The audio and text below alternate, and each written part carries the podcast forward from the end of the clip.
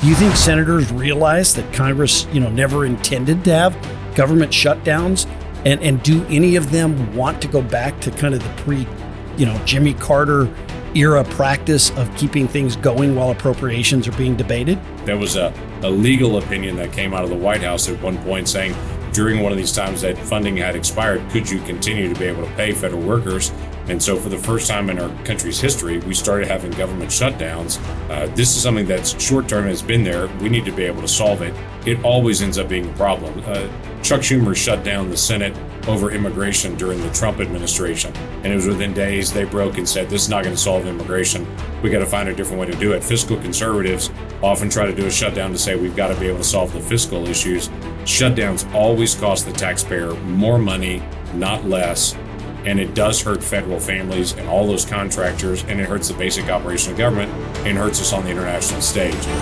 Americans are capable of achieving extraordinary things when they have the freedom and opportunity to do so. This is American Potential. And here's your host, Jeff Crank. Well, thank you for joining us for another edition of American Potential. Government shutdown. I can't bear it.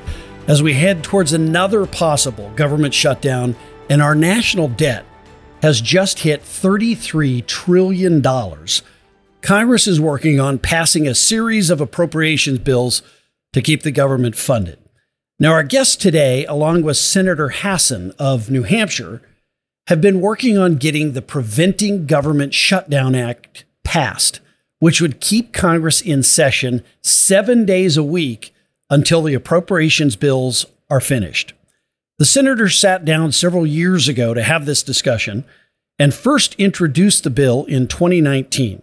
So, how did a former youth pastor and president of the biggest youth camp in the United States find his way to the United States Senate, taking on this issue and several others? He never had the desire to hold public office, but in 2008, he felt called to run for Oklahoma's 5th congressional district. And he and his wife took seven months to pray about it because they thought they would be serving youth for the rest of their lives. When he first ran for the U.S. House, there were seven people in a Republican primary. He was one of the top two, which led to a runoff, which he won. After serving two terms in the U.S. House, he then felt led to run for the U.S. Senate, which he also won. I want to welcome United States Senator James Lankford from the great state of Oklahoma to the podcast. Senator, thanks for being with us. It's really a pleasure to be able to be with you. Glad to be able to be in the dialogue. There's a lot going on right now. Well, there sure is. Now, first of all, uh, I understand you have a big picture of a tornado forming behind your desk. I want to hear about that. I know Oklahoma is known for for tornadoes, many other great things, but also certainly for tornadoes. Tell me about that picture. Technically, I have a mesocyclonic supercell right behind my desk. It's actually not a tornado yet, but it looks like within seconds it's about to drop one. It just gives you the the image of if Okies walk into my office, they feel very at home when they look up and see a giant photo of a cloud that looks like it's in western Oklahoma. Uh, it's also really funny that I have so many world leaders that come through my office as a U.S. senator. At the end of our meeting, almost always they will say, "Is that a painting or a photograph?" and I'll say, no, that's a photograph. That's what they really look like. That's why we go on our back porch and look at them uh, right when they're about to drop a tornado. Now, are you the only senator who actually knows what a mesocyclonic supercell is? You know what? I don't know. I've never asked around, but uh, you can certainly meet uh, most Oklahomans and they'll know. Uh, in Oklahoma, weather is as popular as professional athletes. Uh, there you go. Well, well, good. Well, first of all, thanks for your great work on uh, this trying to prevent a government shutdown. I think it, you know this frustrates the American people. It's a real broken system. Obviously, we have the 13 appropriations bills for for many decades now. Congress just doesn't seem to get those done, and we always come down to this last uh, last little bit, and it's where some of the worst work of Congress comes into play. All these things thrown into these sort of Christmas tree bills.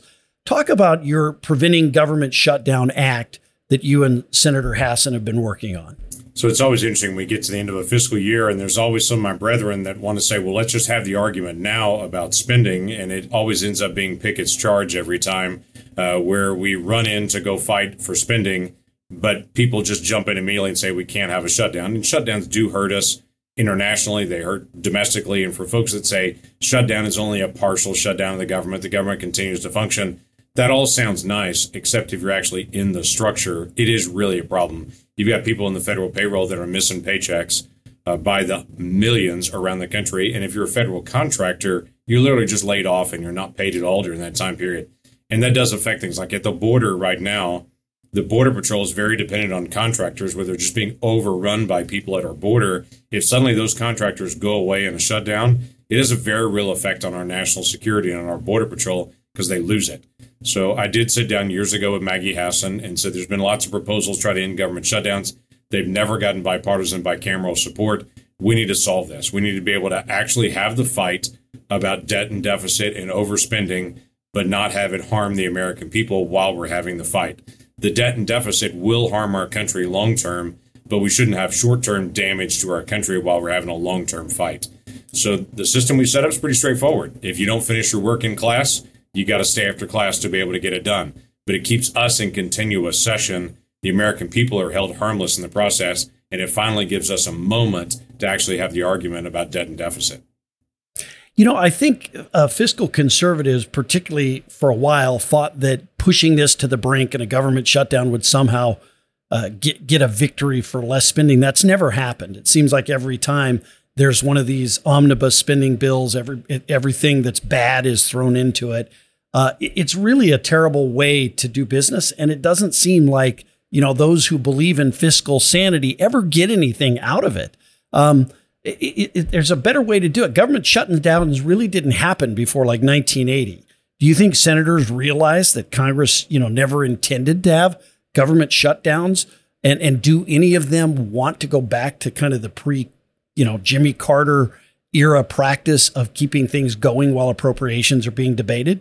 Well, I would say I've, I've never heard anyone say I want to go back to the Jimmy Carter era on anything in sure. economics. So that that part I've never heard. But you're right. We we didn't have government shutdowns before that. There was a a legal opinion that came out of the White House at one point saying during one of these times that funding had expired, could you continue to be able to pay federal workers?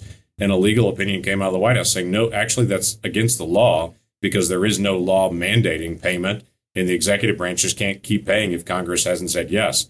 And so, for the first time in our country's history, we started having government shutdowns starting the 1980s on. Uh, this is something that's short term has been there. We need to be able to solve it. It always ends up being a problem. Uh, Chuck Schumer shut down the Senate over immigration during the Trump administration. And it was within days they broke and said, this is not going to solve immigration. We got to find a different way to do it. Fiscal conservatives often try to do a shutdown to say we've got to be able to solve the fiscal issues. It ends up breaking, it's not getting resolved shutdowns always cost the taxpayer more money, not less. And it does hurt federal families and all those contractors, and it hurts the basic operation of government and hurts us on the international stage. So for me, it's we need to have the fight on debt and deficit. That needs to happen, but we can't have it during a shutdown time period because that's actually the argument then is about reopening government, not about how do we actually save the taxpayers more money. I think I un, Americans are understandably frustrated when they see what happens uh, in Washington, and particularly when they start hearing about government shutdowns. I think most Americans think, why can they not get this resolved? It seems like every year we have a shutdown. Uh, that the, the, tactics are to kind of bring everybody to the brink. Uh, it, so you know who is represented that frustrated American? I mean, obviously, you are trying to get this piece of legislation passed. How likely is it that this will pass the United States Senate and the House?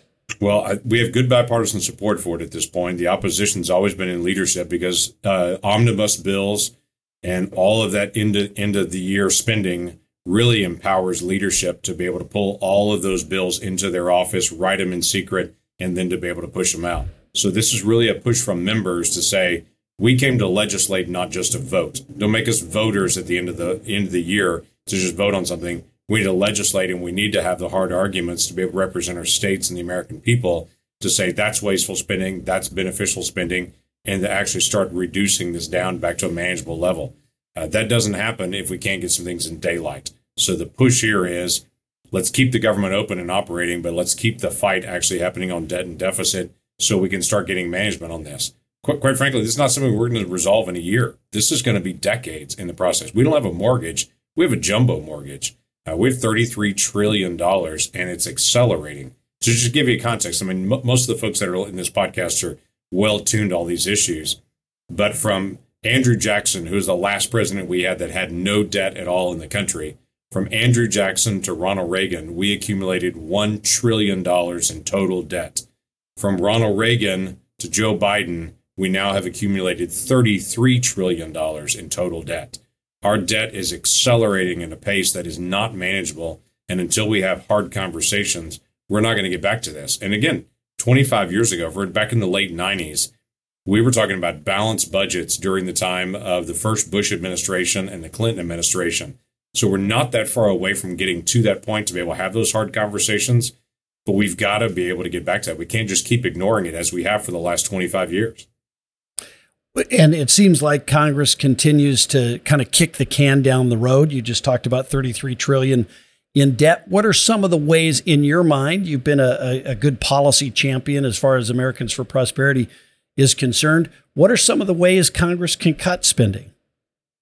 A couple ways here. First, we got to change the process. The actual budgeting process that was done in 1974 has only worked four times as written. That's not going to work. So we got to change the way we do it to get a better product, we got to get a better process first. That's how we do the budgeting, how the bills actually come to the floor, the president's budget and how it aligns, the dates, this ending government shutdown. All those are pieces to actually reform the process of that. we get better process, we'll get better product because we can actually have the debate and the argument. Then we've got to actually have everything on the table.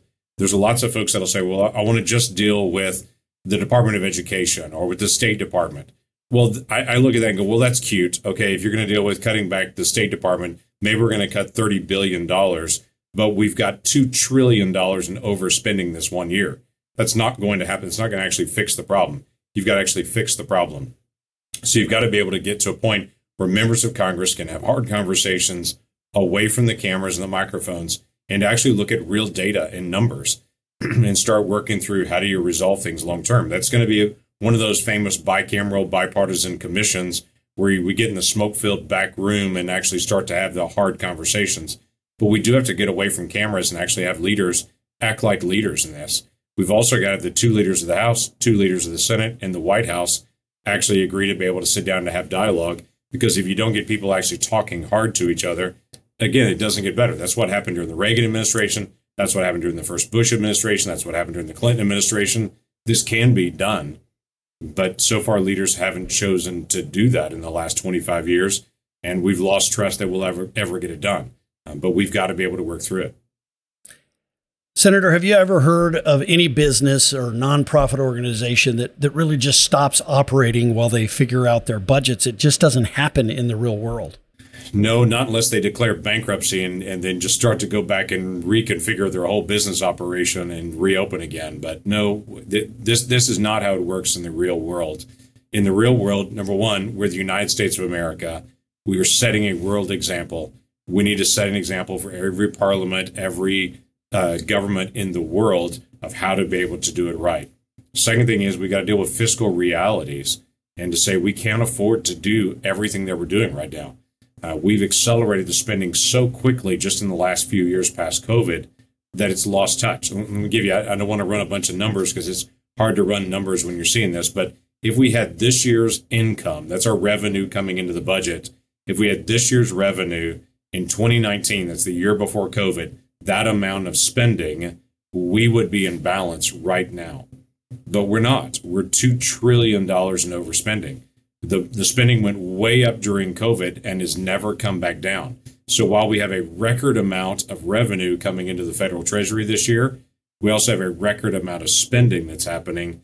That needs to stop. And so we can get back to balance on this so that we have this high revenue that's coming in right now into the treasury, but also much lower spending. Now, part of the challenge is if we just look at the last three years under the Biden administration, we've had 17% inflation. That's we, we we see it month to month, but just from the last three years, inflation's gone up 17%. So that has a real effect not only in the taxpayer, uh, but also just in the federal budget as well. So there are some challenges that are unique to the last three years, but we cannot keep spending the way that we are and think that this has no consequence. It does. Well, and let's connect those two. You know, we talk all the time on this podcast about government imposed barriers and removing those government imposed barriers. The biggest of those is inflation. And of course, inflation is caused by government overspending. It's just that simple. So, all of that spending that you talked about throughout COVID has really driven this inflation. Uh, the, we the inflation is caused by government, and now obviously, if we have another government shutdown, that's going to cause even more hardship for the American people. It is. We're actually this is we're in a season that uh, is is hard to process because we're living in the middle of it. But 20 years from now, economists are going to be writing about what's happening right now, not just COVID in the economy, but coming out of it. Starting in 2021, we're really out of COVID. There was that massive spending bill that Democrats put out at that time, and then the Inflation Reduction Act coming out on the backside of that as well. Those two things together was dramatic increase in spending from the federal budget. At the same time, the Federal Reserve is trying to increase interest rates to slow the economy down. So we literally have a unique moment in American history and economic history that is the federal government with one hand is trying to say go faster, spending a lot more money, and the other hand trying to be able to pull the economy back, saying we got to raise interest rates to be able to slow the economy down. Uh, so we've got our foot on the brake and the foot on the accelerator at the same time right now as the federal budget.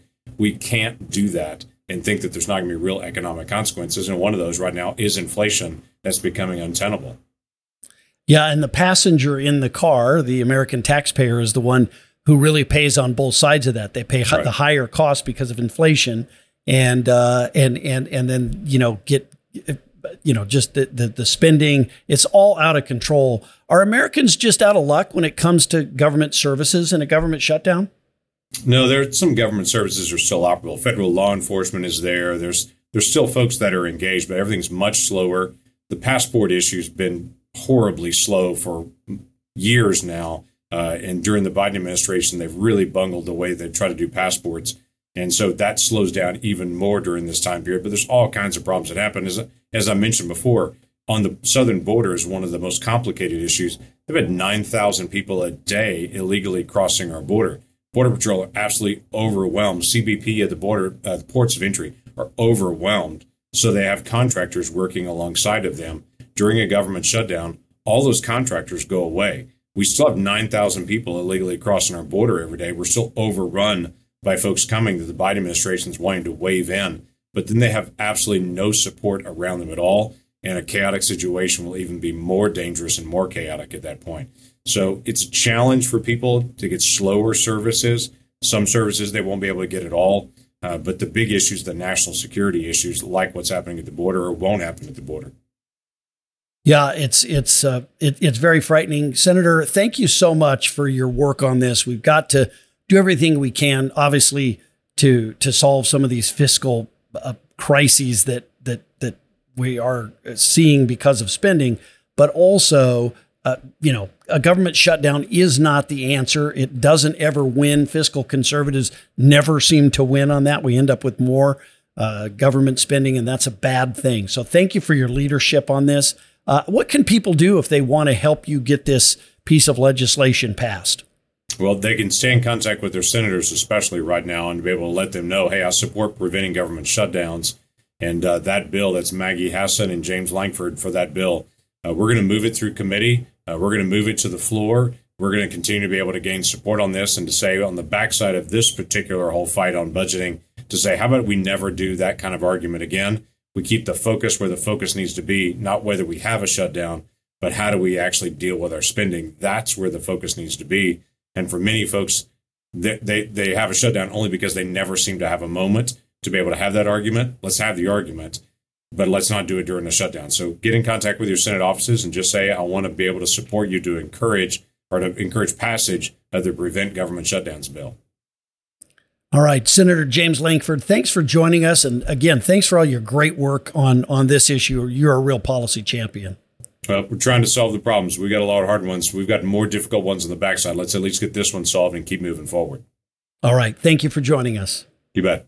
Well, thankfully, there are people like Senator James Lankford in the United States Senate and the U.S. Uh, House of Representatives. Again, it just doesn't seem like we ever win these fights. I know there are people who say, you know, oh, let's take it to the brink. We don't win these fights. We need to focus on the debt. We need to reform the way that Congress does their appropriations so that we aren't doing this at the last minute and having everything thrown into an omnibus spending bill. That's been hurting the United States of America and the taxpayers. What what a sobering thought from uh, the 1800s to Ronald Reagan accumulated $1 trillion of debt. And then from Ronald Reagan to Joe Biden, 32 trillion.